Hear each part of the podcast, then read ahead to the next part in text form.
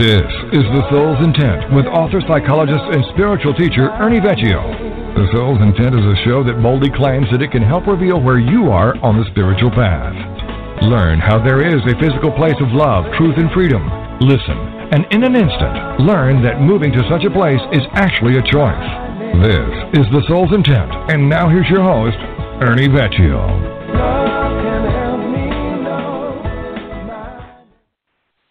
Self judgment is probably best understood spiritually as a form of inner motion, particularly as two forms of movement, in fact, with respect to, to the dimension of truth.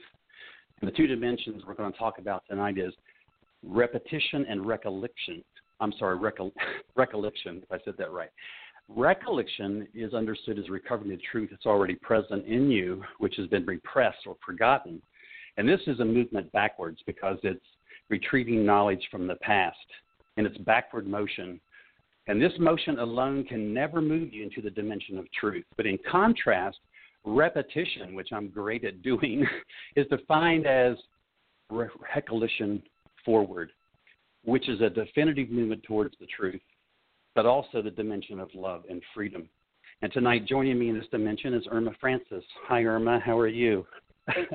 Hi, Ernie. I'm doing great. I love this topic tonight. It's so important.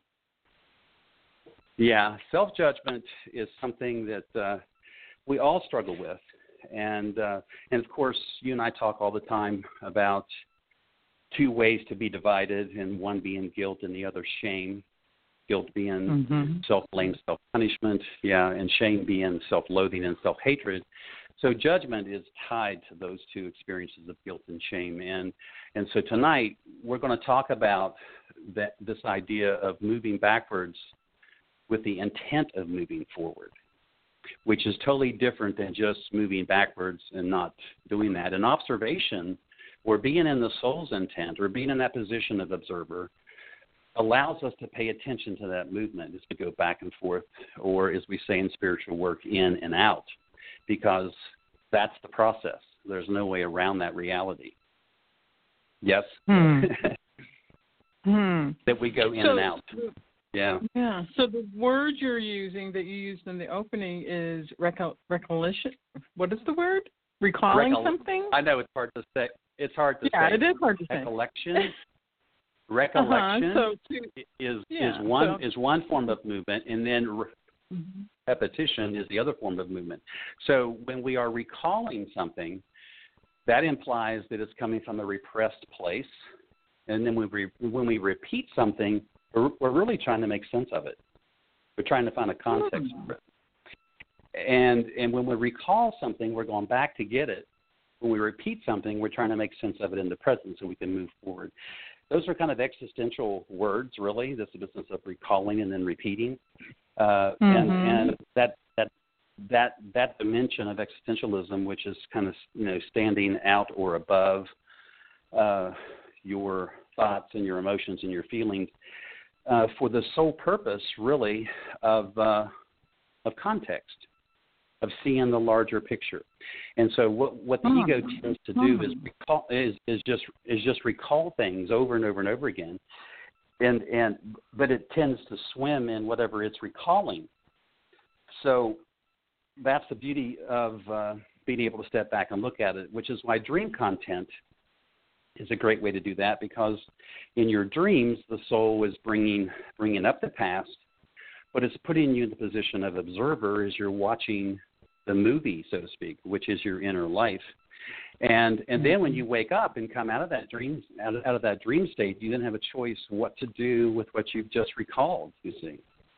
And uh, mm-hmm. and the beauty of it is come, it, it's coming to you in, uh, in dreams with symbols and which is the way the soul speaks to us so yeah, this business of recalling and then repeating uh, is is profound because when you think about what the what the ego does, Irma, is is it tends to um, get into a pattern of recollection and a pattern of recalling, so mm-hmm. much so that it doesn't realize that it doesn't realize that it's actually in the past. And the, the downside of that, of course, is the body can't tell the difference between an inside outside experience. So the body goes there with the ego, you see. And so mm. self judgment is a way Yeah, self judgment is really the way that we abuse the body um, by by taking it back and back into the past, and then and then pull it into the present, back to the past, pulled in the present, and we keep doing that. And, and as you can see, as it sounds, it's exhausting if you don't get above it and say, well, what's the benefit of continuing to recall this this information if I'm not going to do something with it? And of course, what you're to do is to heal the wounded ego, to wound the shadow. Mm-hmm. And uh, mm-hmm. if you're not using it to heal those, if you're not using it to heal those wounds, all you're doing is like picking a scab, or picking at a wound that has a band-aid on it. If you're just mm-hmm. recalling the wound and doing and not doing and not doing anything else with it. Does that make sense? It makes total sense. I don't think I've really thought of recalling in that way, but I, you know, as you're saying that, I can definitely um, kind of picture myself when when something comes up. I can see my eyes kind of turn to a certain direction, as if to recall what's happening right now in front of me, to make um, to recall it from the past, to see how the past and what's happening currently. Um, what's the lesson in that? I guess and I think I do that a yeah. lot, and then and then I find resolution in that. Well, you know how I like to play with words. I, if you take the word collection, yeah, what do you think the ego is doing? You know, the ego is collect memories and feelings mm-hmm. And making and making emotions with those with those collections of feelings and memories. And then when you recall something, you're recollecting what's been collected and the body cannot tell if it's a past tense experience or a present tense experience. That's the downside you see, unless you're awake. If you're awake, then you can you can see this is and this is like if you wake up out of a out of a dream that's been stressful. You know, the body doesn't know if you're dreaming it or if it's happening for real. It's no different. Mhm. Mhm. And so, so, so I want the folks to hear tonight. Self, yeah, that self judgment is um, uh, is a is a profound problem in spiritual work and as we evolve as human beings because what we're doing in the self judgments is we are doing guilt which is punishing ourselves and blaming ourselves for a life that we feel like has not been lived correctly.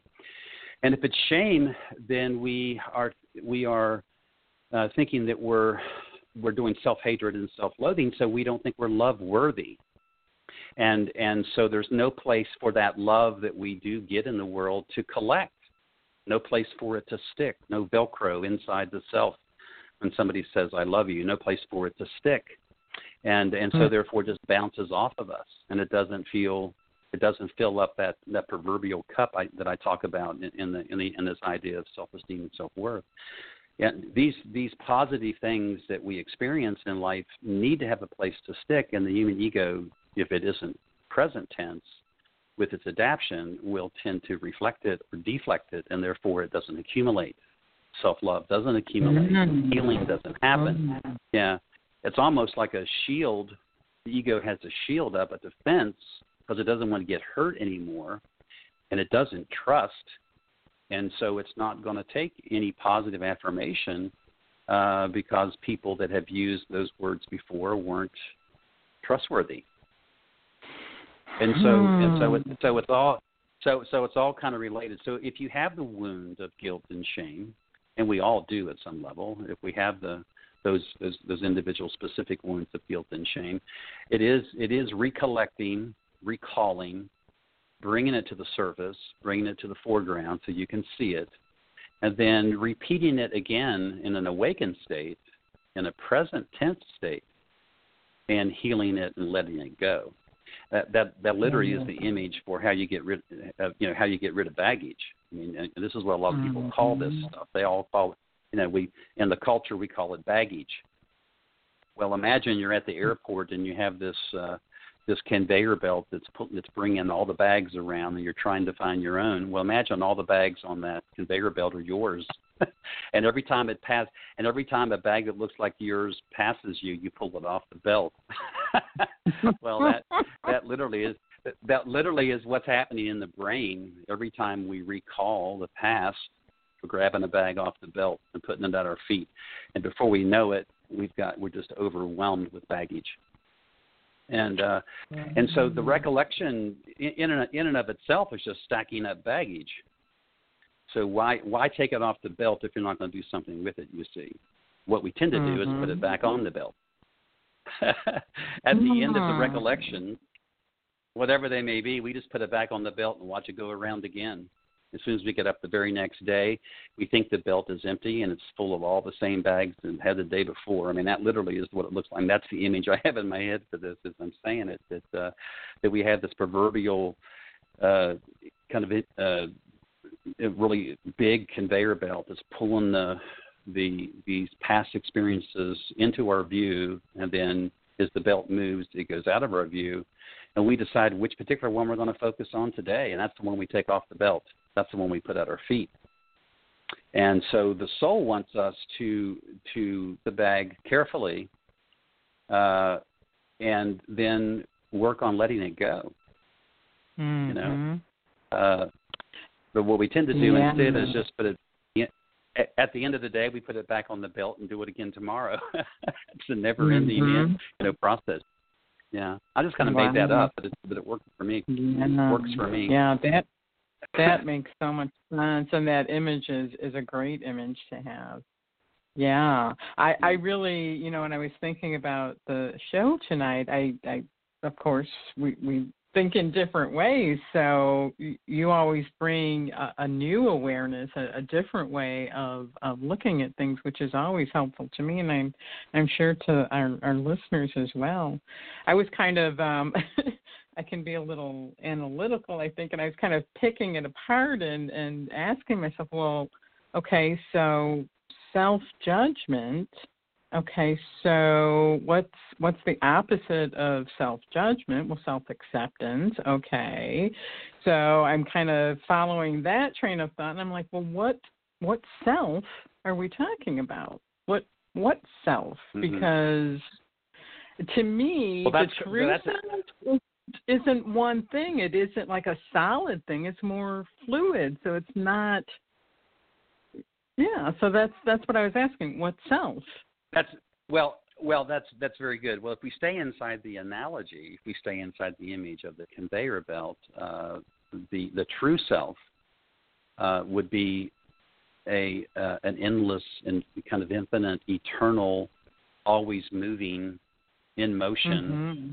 belt with mm-hmm. no luggage, mm-hmm. with no bag, with no baggage on, with no baggage on it at all. Yeah, that's the goal that we're getting to that we that one day we wake up and we and we go to to that airport called self judgment and we stand in front of our our belt and wait for the wait for the bags to come around and there's no ba- and there's and there's no bags. And instead of being mm-hmm. upset that I've lost my luggage instead of being upset we've lost our luggage we can take a sigh of relief that I'm done with that particular bag. And so so mm-hmm. so of course when you said self acceptance I heard self love and so mm-hmm. from the from the mm-hmm. ego's perspective, and this is a great this is a great question from the ego's perspective.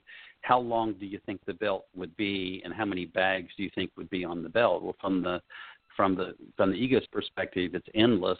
It, it, it goes into infinity, and and the number of bags are as many as you could possibly imagine. But from the soul's perspective, it is eternal and those little bags that, that are on your belt take up very little space when you really get up above it and look at it from an eternal place.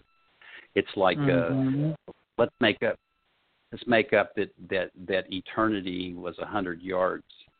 Um, from the ego's perspective, the entire belt is consumed in baggage.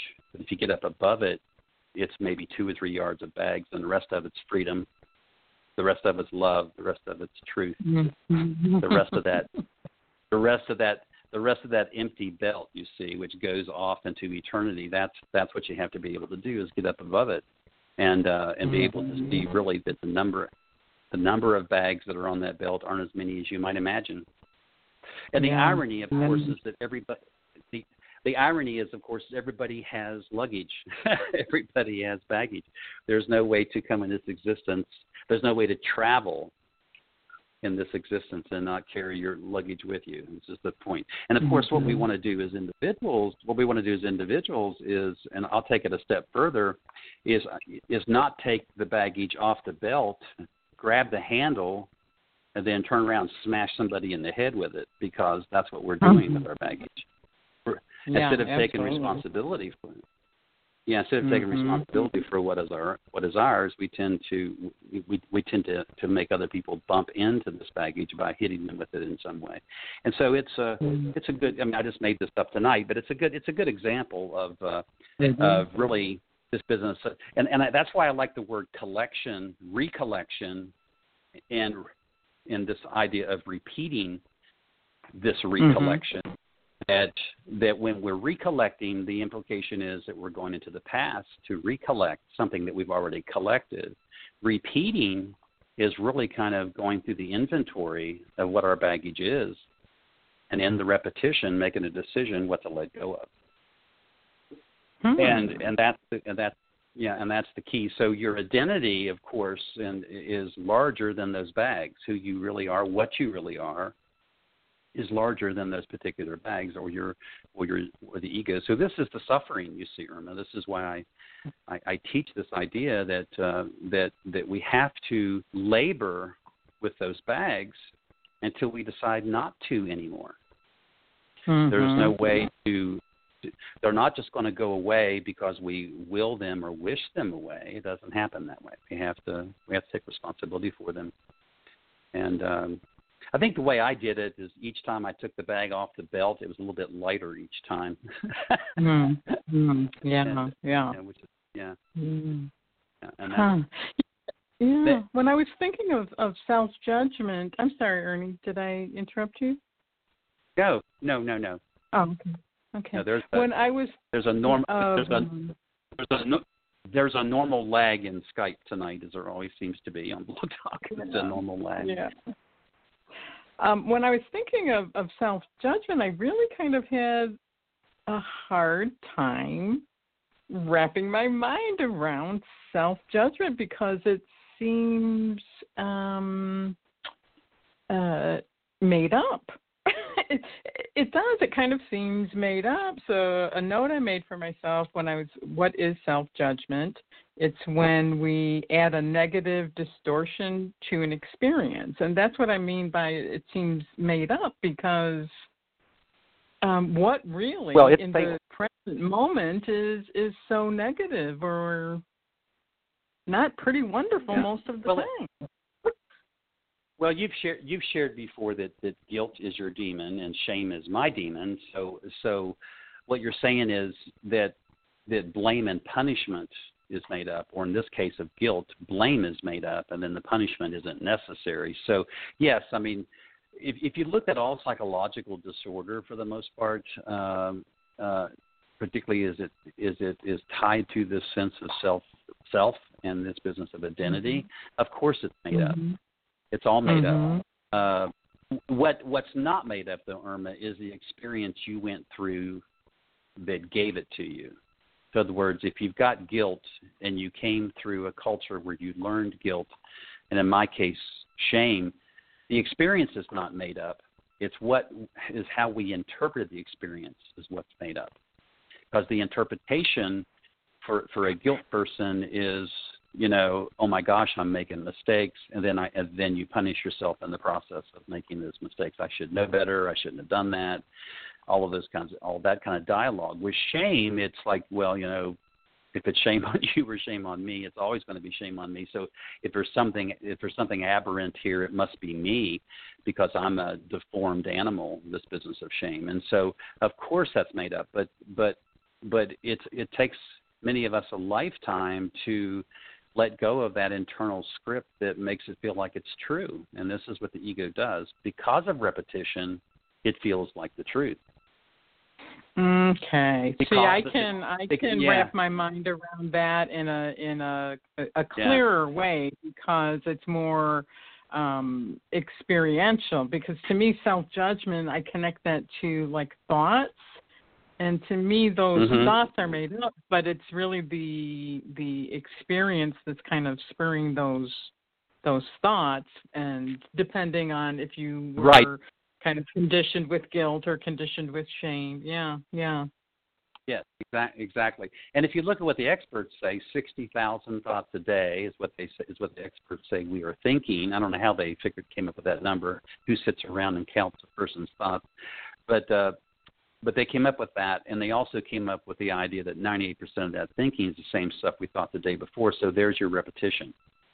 And so mm-hmm. and so and we know now that, it, that that if you repeat it, that if you repeat something to yourself long enough and hard enough and with intensity, with emotion, it begins to feel like the truth.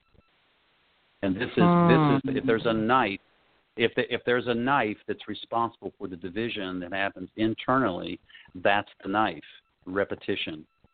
The the redundant, repetitive, obsessive, ruminating, perseverating of the same old stuff about ourselves day in and day out, so much so that it begins to become unconscious and in, and in that unconscious state of repeating, it feels like the natural state. Our natural state is mm-hmm. guilt. Our natural state is shame. And we only know it when something provokes it into the present, into our awareness. Um, mm-hmm. And so, and so the the key is, of course, is that if you heal either one of those two things, guilt or shame or both, then the repetition slows down and the outside world can't provoke it as easily into it's almost it's it's almost like hitting a rewind button on a tape player and then starting it from the beginning or you know or, or it starts at a very particular time. And so each day when we get up to to do the 60,000 thoughts a day we have to hit the rewind button. We're not starting where we went to bed that night. So we get up every ah. morning and hit and hit the rewind hit the hit the rewind button and then hit play and then we start our day. The same old stuff repetitively. Then we go to bed that night rewind it as we go to sleep get up the next morning hit the play button again. And so this this literally is the is the is the knife that is responsible for the division that is going on inside of us internally uh, this business of repetition. And so, all I'm saying tonight to the listeners is that it's okay to recall, it's okay to recollect this material, but only if you're going to go backwards so you can then move forward. It, it really is, you, you've heard the phrase taking two steps back to go one step forward. Well, that's, right. that's the trick. There's no way. There's no way to do spiritual work without going backwards before you can go forward. And this mm-hmm. is one of the mm-hmm. things I'm bringing that I don't that, that I don't think is happening in the spiritual community is is that they're just telling people they can move forward from where they're standing right now, and that's not true. It's mm-hmm. just not that mm-hmm. simple. You can't just you can't just decide to move forward and act like that all that stuff that you carry with you can be ignored. That's not true at all. Mm-hmm. Uh, you can cer- you can certainly repress it and suppress it. You can even project it onto others in your effort to rid yourself of it, but it's still there. It's in the human psyche until you bring it to the surface. Mm-hmm. It's that example I gave you I, that I gave you once of a clear glass of water that at the bottom yeah. has has black has this black kind of uh, stuff at the bottom. It's maybe a quarter of an inch thick, and that is that is the the baggage. That is the the material of the human shadow. Well, it it lies at the bottom of that glass of clear water until you shake it. And then when you shake it, the water turns turns gray, and it permeates the the water until it settles back down to the bottom again. Well, every day we get up, the shadow is being provoked into that clearness, into that truth, and uh, mm-hmm. and and in not and in some way, shape, or form, it, it, it's happening with our relationships. That happens when we see something on the news. We could be reading a book and it can happen. I mean, it's mm-hmm. the, the point is if it, if we're if we're not conscious of it, we don't know where the angst is coming from when it happens. It's almost like how did my water get gray? What did I do? What did they do? Whose fault is it? And what if you leave it to the ego? It's the person's fault that provoked you. Mm-hmm. When in actuality, uh, when in actuality, it was lying there dormant the whole time. All I did was bump into it. I didn't give it right. to you. Mm-hmm. I'm not the source mm-hmm. of your original experience with you. Know, but this is what we tend to do. And instead of taking responsibility for it, we project it and say that you did this to me, or you did that to me, and but in truth, what the soul would say is, I invited this character or this event into your life to rattle you just enough for you to see this. They were perfect mm-hmm. for what I intended them to do. Uh, them to do, yeah. And so it really changes how you react to people that provoke you or that provoke this material because it's almost like you want to thank them. You know, it's like thank you for that. Yeah. I would not have known. Yeah. You know, but but in Mm-hmm. but in most cases, the, the the people have no idea what you're thanking them for. so Yeah. so you can't Yeah. have that particular conversation. Yeah, unless you're unless both of you are awake and conscious and paying attention to that. Yeah. Yeah. You and I had a Mhm. you and I you and I had a Mhm. had had a similar experience where we were both present and then all of a sudden we weren't. Uh, Oh, that yeah. that was a that was a good. Yeah, yeah, that was a good example. Uh, we both just kind of went off into our own space, and in that in in that and when that occurred, we pulled away from uh, from a from a more clear, truthful place to to two individuals who were in their heads for whatever reason, and uh, and but because we were awake, we noticed what was occurring, and uh, Yeah. I remember, and we both and we and, and both of our reactions to the experience was, wow, that that kind of sucked. I don't want to go through that again. And that's what it feels like. That's what, yeah, that's that's what it feels like. That's what it feels like when you get taken away from yourself for a minute. Um, sometimes it takes you know a little time to get back, and uh, and so it, it's it's all kind of related, Irma. It's because it's dimensional Mhm. travel. As far as I'm concerned, it's dimensional travel. What is Mhm. what is Definitely. recalling? Definitely. Mhm. Yeah, yeah. What is recalling something if it isn't going into another dimension? To, I mean, think about somebody who lives with anger. You know, if I've got anger in my psyche and it's with me every day, and it's say it's justifiable anger that I got it because I had to grow up too fast, I got it because I was abused, I got it because I was abandoned and rejected, and now I'm in the present with it, and uh, and when I recall these things, I'm traveling back in time. I'm regressing to an Mhm. earlier time in my life to go back because how could I be so angry today without going back and getting this old anger? You see, and this is what we tend to do Mhm. when we have, and this is the benefit of knowing knowing the difference between feeling your way through something and emoting your way through. You know if you're emoting, you're you're recalling and and repeating.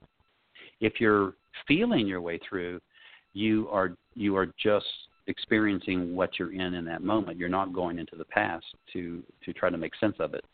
And so Mhm. that's the benefit of knowing.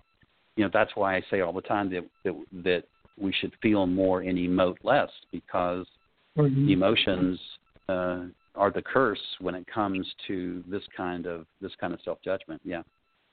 Yeah, I thought you were going to go a different way with the uh, dimensional travel because when we had that that experience that that you were just mentioning, it felt to me like because my experience with you is is expansive and there I don't feel kind of any restraints and that experience we had it kind of brought me out of that expansiveness into this kind of two dimensional or very limited way of being in that experience and it was really for me awful just, Well, well, and we, what we felt we, there. but what we did what we did was we felt we felt tethered to the earth. We felt heavy. that where before yes, that experience, that uh, well before yeah. yeah, well before that happened, we felt lighter, and that's the difference. Yeah. That's the difference. And Yeah. so this is this is.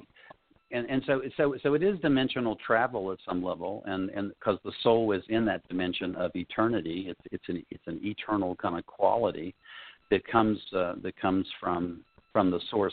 I, I had a thought today. I was going to talk to you about this off the air, but I can mention it because it fits this conversation tonight. Is that is I was looking through uh, the I'm, I'm rewriting the soul's intent to update it uh, for this next chapter that we're moving to with my work, and um, and it occurred to me that I I say in the original soul's intent that we get cut away from the creator. It's a fated break that happens because we have a memory uh, of being tied to uh, to the heartbeat of the mother, which is the creator. We have a sensation of the dimension of the of the soul that is that is us when we are incarnated. So that spark to life that happens. Um, but it never occurred to me that we're not just getting cut away from the creator, which is the mother. We're getting cut away from creation itself, which is where we come from. Uh, Mhm. so, I mean, I mean, does that make sense? I mean, I mean, if we yeah, are a drop, if, a, if an individual, if an individual, if an individual soul is a drop of life, and life is creation itself, then not only are we are we getting cut away from the mother when we when we are born and, and the umbilical cord is cut, but we're also getting cut away from creation itself, which is where we came from. We mm-hmm. are a product of or a manifestation of creation. And so that's another kind of grief, you see, that mm-hmm. never occurred to yeah. me. Uh, yeah. that that we're getting cut away that we're getting not just cut away from the creator which is the mother we're getting cut away from creation itself which is life mm-hmm. and spend right. our whole mm-hmm. and spend our whole and spend our whole lives trying to get back to it trying trying to get back mm-hmm. and what and what keeps us of course what makes the journey hard is is this business of self judgment uh, self blame mm-hmm. self punishment and self loathing is the really is the knife that divides every one of us at some level. Um, and trying to heal that mm-hmm. division, of course, is the work. Yeah. Mhm. Yeah. Something I just kind of felt as you were saying that being um, cut away from creation itself is it um, just brought to mind the importance of creating in your life I mean, I think that whatever you're creating, whatever it is, whether it's through the arts or you know maybe you're um, you, I don't know, no no matter what your creation is, the fact that you are creating, I think reconnects you to creation, and I don't know that that people put um, the importance on creating that I, I think belongs there. We have to create. If we don't create, I think we spiritually shrivel up. yeah, yeah. Well, and Mm-hmm. you're saying create. I would I would say self-express. I mean that that you know the mm-hmm. the soul's intent is to self-express, and your self-expression is your form of creation. It is, right. yeah. in other words, mm-hmm. it, it it's why? Because it's an extension of creation. If you if you were created uh, from the source and you feel being cut away from that source then once you get get here and get present and get all this egoic material out of the way the natural inclination is to then self-express which is mm-hmm. what so you are an express you are you are an expression of life itself just by your birth and you are a conduit for all forms of self-expression that comes through you. So yes, uh, mm-hmm. uh, and, and so a lot a, a lot of musicians and artists uh, that's what they, they they long to tap into that creative energy that that is them. You know, they're mm-hmm. not trying to go. And so if if we, if we use the word uh, collect and recall and repeat, uh, those are those are creative steps. You know, anybody who creates anything is recalling, collecting, and repeating, and uh, and and trying to find something in that process that is worth expressing and bringing to the world. Mm-hmm. Because some of it's just you know some of it's just uh, just convoluted stuff. You know, it's and so any painter, any writer, any any musician, they're they're going through that process as they're trying to to uh, to bring something into this existence, and so they are a conduit for that level of self-expression. Absolutely, yeah. Mm, yeah, and I don't think there's really anything more beautiful than um, that kind of self-expression when a, a person is expressing who they truly are and they have that connection. There's nothing more beautiful than that. Well, if you can imagine how how how food moves through the body, it's it's the same way. We we eat food to nourish us, and then it passes through us and leaves as waste. Well, the idea in the human psyche is there's no such thing as waste. That the process of nourishment, uh, um, and then and then the cycle of nourishment and then waste is is just that. It's a cycle. And so what you're trying to do is filter out of that that material, whatever it is, is where where are the diamonds and the rubies in that material? You see where where is the where is yeah, and so that that's that's part of the process because in the human psyche there's no such thing as waste. Oh, that's but even good. the darkest material. yeah, even the darkest material has value, and uh, uh, and and this is and this is what mm-hmm. scares people about the human shadow is, is that they they're they're ashamed of their waste. You see, it, it I mean it, it sounds kind of gross, but it's not any different than than using the bathroom and forgetting to flush the toilet, and then somebody comes in and goes, "Oh my gosh, why didn't you flush the toilet?" Well, people have that same reaction to the human shadow that they're going to be embarrassed if you see their waste. When in actuality, it isn't all. If you know the human condition, it isn't all waste.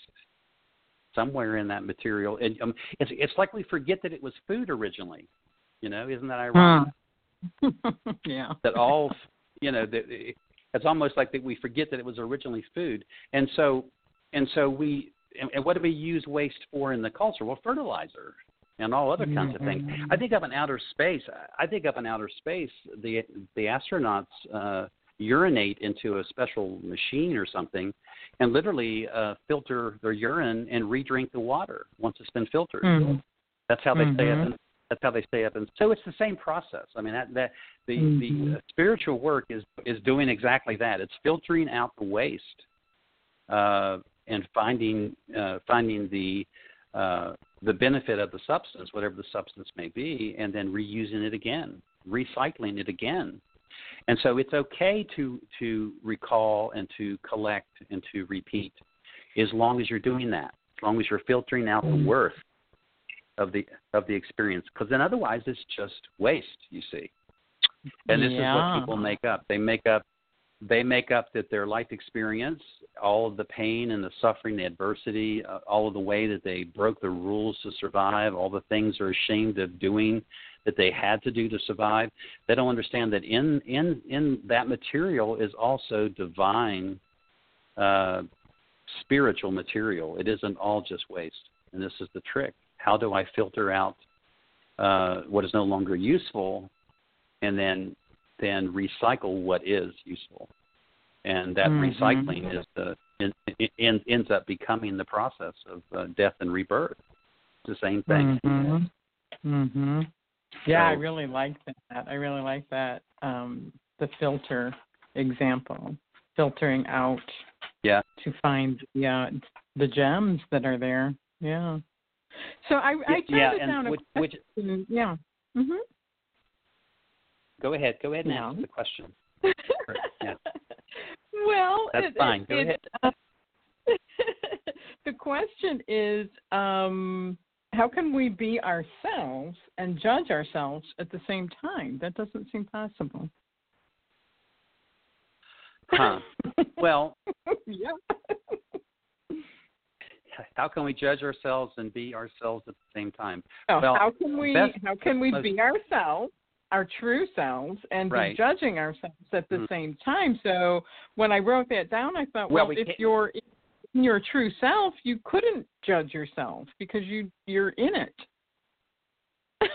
right. I was going to I, I was to say it's a progression. The the the first answer is is that the reason how can we judge ourselves and be ourselves is we are by nature I'm sorry, by design, not by nature, a judging animal. Other words, hmm. we're taught to judge. We're, we're taught to critique. We're taught because that's part of adapting. Uh, you know, part part of what the ego does is it tries to figure out how to live in the world that it's in, and so so part of that part of that turns us into a judging animal. Because you remember I told you that if you could walk into a courtroom and go into a judge, would you go into the wrathful judge to look at your life story, would you go into the compassionate judge? Well, when I ask that that question to people that are awake and that are present, they go, well, that's that's a no-brainer. You go into the compassionate judge. Well, if that's true, then why do 99% of us go into the wrathful judge when we are evaluating our lives? And the answer is we are trained to do that. We are mm-hmm. we are judging animals until, and we are judging animals by design, by conditioning, until we choose mm. to stop and uh, and and how we justify the judgment. How we justify the judgments is through logic, through through trial and error, through hindsight, through all those different kinds of things. In other words, guilty people feel self righteous in their judgment. Shame feels that it is it is aberrant that it's it's so it's so aberrant that it's in a constant state of indifference about itself so so but those two things are conditioned into us so much so that it's it seems like it's our nature but in actuality mm-hmm. our nature is to is to is to do just the opposite of that which is to accept to be compassionate to be loving to be mm-hmm. forgiving mm-hmm. uh, yeah. by nature that's you know, it, it, to to to be more heart centered. And so it's like you're asking the question, how can we be ourselves when we're in our heads if we're in our hearts? And the answer would be you can't do both. You have to, you yeah. Have to make a choice. Uh, yeah. Yeah, you yeah. have to make it yeah. But but but we do do both, Irma. Here's the irony of that particularly when it comes to ourselves. Now, when it comes to others, I can judge myself all day, day in and day out, but I might forgive you. I might love you, show compassion towards you. But when it comes to me, that feels foreign, so I don't know how to do that. So therefore, I'm just going to do what I do best, which is just judge myself or do self hatred. Mm-hmm. And so, mm-hmm. and so, so, so what? So what we try to do is we try to get it by I, what is the word by by proxy by osmosis that we that mm-hmm. if I mm-hmm. love you and, uh, and you love me back, then that would be me getting love because I loved you and then you love me back. It's not the same thing mm-hmm. as me mm-hmm. loving myself. So we try to get it by bouncing it off something else. Mm-hmm. We don't mm-hmm. give it directly. We don't give it directly to ourselves. We give it to somebody else first, and hoping that they will return. That's actually quite Christian. You know, that's if we put it. You know, if we if we put it out into the world, it will come back tenfold. Um, but that's not the way it works in the human psyche. Uh, you can burn out mm-hmm. doing that. You can show com- you can show compassion to others, and hold your breath because it may never come back. You see, or it won't come back mm-hmm. at the level of which you. Eh, it, it will not come back at the level of which you've given it to others. This is the unfortunate part about that. You can love you can love the world until until you're purple. It doesn't mean the world's going to love you back. And so you can see that that it's an inside it's an inside process. You have to be able to do self acceptance before love from others will even stick if you don't accept yourself and somebody loves you, you can't feel it. It has mm-hmm. no place. It can't align mm-hmm. with your your your your internal truth. And uh, speaking for somebody who's got shame as a demon, I went I went I went most of my adult life not being able to handle a compliment because it didn't stick. Uh, mm-hmm. You know, I I heard I, I heard it. I believed that people were being sincere, but it didn't stick and and guilty people uh, don't have quite that problem because they don't have self hatred. But but when they're given compliments uh, for doing something right, internally they tend to do well. You you don't know all the mistakes I've made. Hmm. Mm-hmm. You know, uh, yeah. So so so guilty people do that. I mean, they they accept the compliment for doing things right or seeming to have some inside track on life that the other person doesn't have. But in the privacy of their own head, they're going, "Yeah, but you don't know all the mistakes I've made." Mhm. Mm-hmm. And that's the, yeah. So so so that and and it's and, and, and all this is done unconsciously, Irma. We don't sit around consciously and do this. I mean, who would get mm-hmm. up on mm-hmm. purpose and do self blame and self punishment? We don't do any of this on purpose. We're we're kind of trained and conditioned to do it this way and that's the that's the sad part about it which is why my work is trying to get people to be aware of it that if you see the larger picture uh, it all looks a lot different right yeah we uh we've we've talked a lot about the the self judgment part and um I think the um, the title of the show is Observation: A Recess from the Repetition of Self Judgment. So, I I interpreted the observation as the observer. yes, so, uh, yes, and that's yeah. absolutely correct. Yeah. Yeah. So the yeah, observer just watches your thoughts. Mm-hmm. Well, yeah. that's the only place where you're. That's the only place where you're stepping off of the merry-go-round. You're stepping away from the conveyor belt. Uh, you're getting away from the pendulum of back and forth and in and out and and past versus present. Now you're above it, in that observer position, mm-hmm. which is really mm. the soul's perspective. And and in that place, you do have a recess, you have a timeout, and it allows mm-hmm. you to mm-hmm. observe without without from this neutral position without judgment what it is that you're witnessing and what it is that you're seeing and then you're deciding from that observer position what to do with the with the context that's now in front of you and so yeah the the, the observer is the only way to take the time out it's the only way to take a break from it mm-hmm. because otherwise you're you're you're kind of conditioned you're kind of conditioned to just go through that cycle of recalling collecting, recollecting, repeating, and then starting over again. Well, when you step away from the conveyor belt and step away from that, that pattern of thought, because that's what it is, guilt and shame is a pattern of thinking. Once you step away from the pattern, you can now look at the emotions and look at the feelings. You can sit in that observer position and see how you feel about what you're witnessing, or you can sit in that observer position and and emote about what you're witnessing. And of course, the observer doesn't want to emote, it tends to feel, and uh, mm-hmm. so you're so you're much more in so so you're much more in tune with that. And the feeling reaction, of course, to uh, to the immediate moment is the human spirit, which is why it's a spiritual dimension that you're standing inside of as you watch the ego go back and forth and do this dance of recollecting, mm. repeat, yeah, regressing, going into the past, back into the present, and back and forth. Uh, you're you're actually in a spiritual dimension when you're in that position of observer, and you can see the whole thing.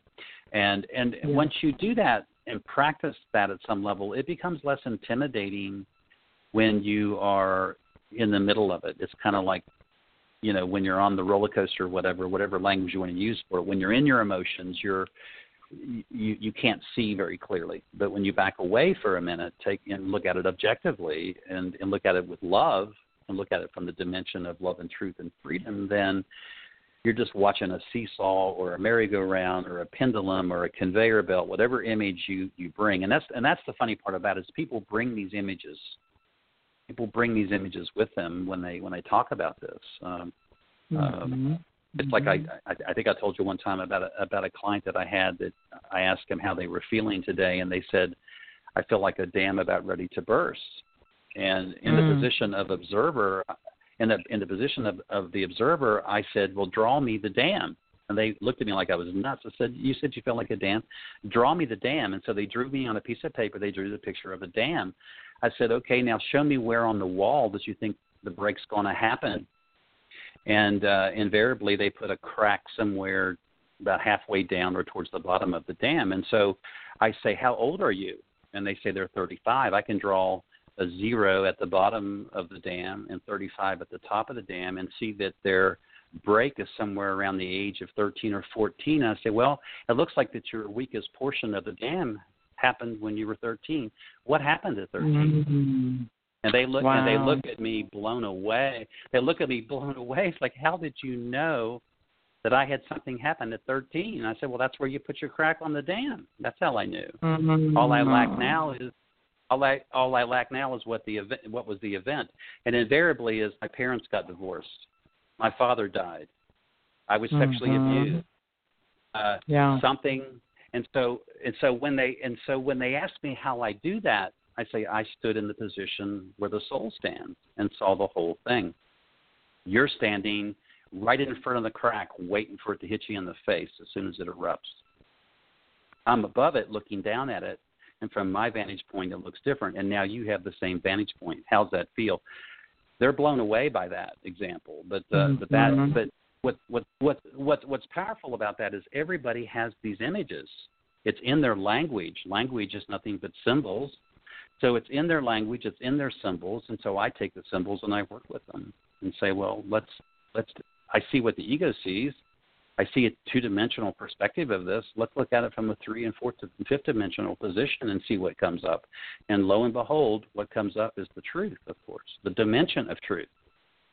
Mm-hmm. And uh, and and they get energized in that moment you know, yeah. in that moment, they're energized because because they're no longer tethered to the ego's perspective. You see, they're well, now yeah. outside of it. Yeah, and so it's a whole different experience when that happens. Yeah, yeah. I can't. I honestly, I can't imagine going through life and not um, having a connection to the observer self I, I just don't know how right. I would have survived my life. That would be that I don't even I can't even imagine what that would be like. So do you does everyone have a connection to the observer self? I think I think everybody has a connection to their own soul. What they what happens is they are conditioned to not trust it. It's just mm, like not trusting mm-hmm. your intuition or, or, not trust or not trusting your heart. I think we all have mm-hmm. some memory of those of those three or four years that we are aware of it in the womb and shortly after we arrive. But I think depending upon how how harsh life is uh, and how quickly we have to adapt and how severe that adaptation is and how how rough our lives is determines on how how much that gets buried. So I think it I think it's in all of us. I know it's in all of us. I think the problem is it goes out of our awareness so so much that we don't think it's real. Uh, you know, like I, I told you, I have people ask me all the time if the soul is real. You know, and and, and I I tend to say to people, well, if you don't like the word soul, science calls it non-local intelligence, which means it's in your body mm-hmm. and outside your body. Saying is, yeah, the key word there is the key to, the key word there is intelligence. you know that it's intelligence that you can tap into. It isn't it isn't out of your reach. As I say all the time, it's never off. It's never away. It's always available. Uh, but but trusting it, Irma, is the key. And uh, and mm-hmm. for for those of us for those of us who had harsh beginnings, we had to we had to learn to trust it. We had to learn uh, to uh, to give it station, and that's and that's that's the key. And a lot of us don't know how to give it station. And then before we know it, all we got to do is get pulled away from it for a minute, and then take five years to find it again. Uh, we've all no. we've all you know, that's where I that's when I say two seconds to get in and five years to get out. I mean, at, at some point we mm-hmm. we're, we're connected to it, but then we somehow get pulled away from it because we're just busy doing our lives, whatever that may be making mm. a living, some effort, and some effort to try to have a life. You know. Um, yeah, yeah, yeah. So something I th- I thought of um, just a, a few minutes back, and and I wanted to remember to bring it up because I I thought of this before and I, I never got around to asking you. You talk a lot about the inner division that they that we all have this we're divided. So mm-hmm as we go about our spiritual work and kind of that division integrates and, and becomes um, integrated whole. So would there be like a, would we be looking at life as if the external is external and internal is internal? Wouldn't it just be kind of seamless? Wouldn't life just be kind of seamless? Yeah, the, the the only division that that or the most important division that we can resolve is the is is the division between our inside and outside worlds because they are divided mm-hmm. just by just by the reality of our existence. So before we can mm-hmm. get and, and we have to build a bridge and we and we have to build a bridge between that division, between the, the world of ego and the world of spirit. We have to build a bridge, be able to move between those two worlds. Mm-hmm. That division that division is built into the human condition. The division that's happening internally is the division between the soul, the ego, the spirit, and the heart. And that division happened because of trauma or because of some kind of emotional wound. And so we have these four organs of perception that are divided against themselves, you see, when in, when in truth they were intended to work in a symbiotic relationship towards presence. So so you've got to heal the division internally first before you can build the the bridge in the external between the world of matter and spirit because that's that's the that's the spiritual journey so to speak so you're not mm-hmm. you're not yeah. prepared you're not you're, you're you're not prepared to build that bridge until you have uh, healed that division on the inside if that makes sense one one, mm-hmm. one we're born into one we're born into which is the world of ego and spirit the other one happens to us, and uh, which is totally different.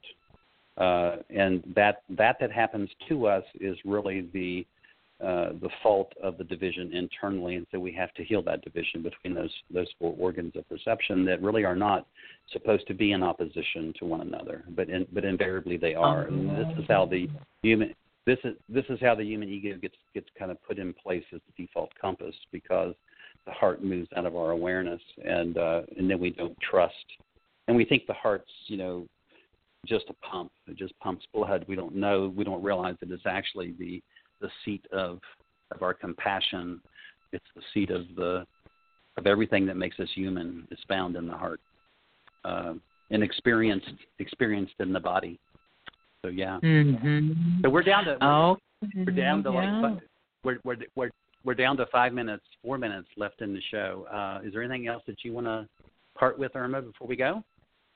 Well, uh, just one phrase that came up in connection to this self judgment and um, recalling things and bringing things forward. There's somebody said this to me once, and it just stuck with me because I've had some hysterical moments, and people around me have had hysterical moments. And somebody said to me once, "If it's hysterical, it's historical," and I never forgot that because it's Mhm. so so true. So I thought that was Well, I think- I-. That's very that's very good. That's very good. Well, I I think if there's anything that I want to leave folks with tonight is is that it, the more and more you listen to the soul's intent, the more and more you become aware of what it is I'm trying to teach. You see how we take these words like hysterical, like recollecting, and repetition. Mm-hmm. Words like compassion, integrity, self-love, and we and, and we're I, I'm making an effort to try to get real clear about what these words mean, the origin of these words, which are in the spiritual dimension and which are in the psychological dimension. And so making the distinction between those two is really the core of my work and the core of what I'm trying to do. And and so and, and language is is uh, is living symbols. You know, it's uh, it's really how we symbolize and how we express our lives is through language. So, so getting real clear on how we talk to ourselves, how we relate to others, how we engage the world. This is all tied to this business of intentional guided evolution and the soul's intent. And so, I, I want to thank everybody for listening. And Irma, thank you so much for joining me tonight for another wonderful show. Thank you, Ernie. All right, I'll see everybody next week.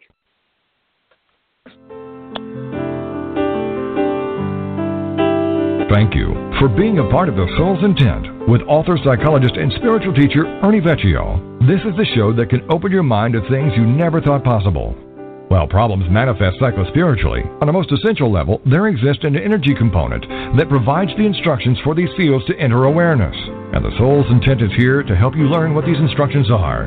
Join us each week to learn how there is a physical place of love, truth, and freedom, and how in an instant learn that moving to such a place is actually a choice.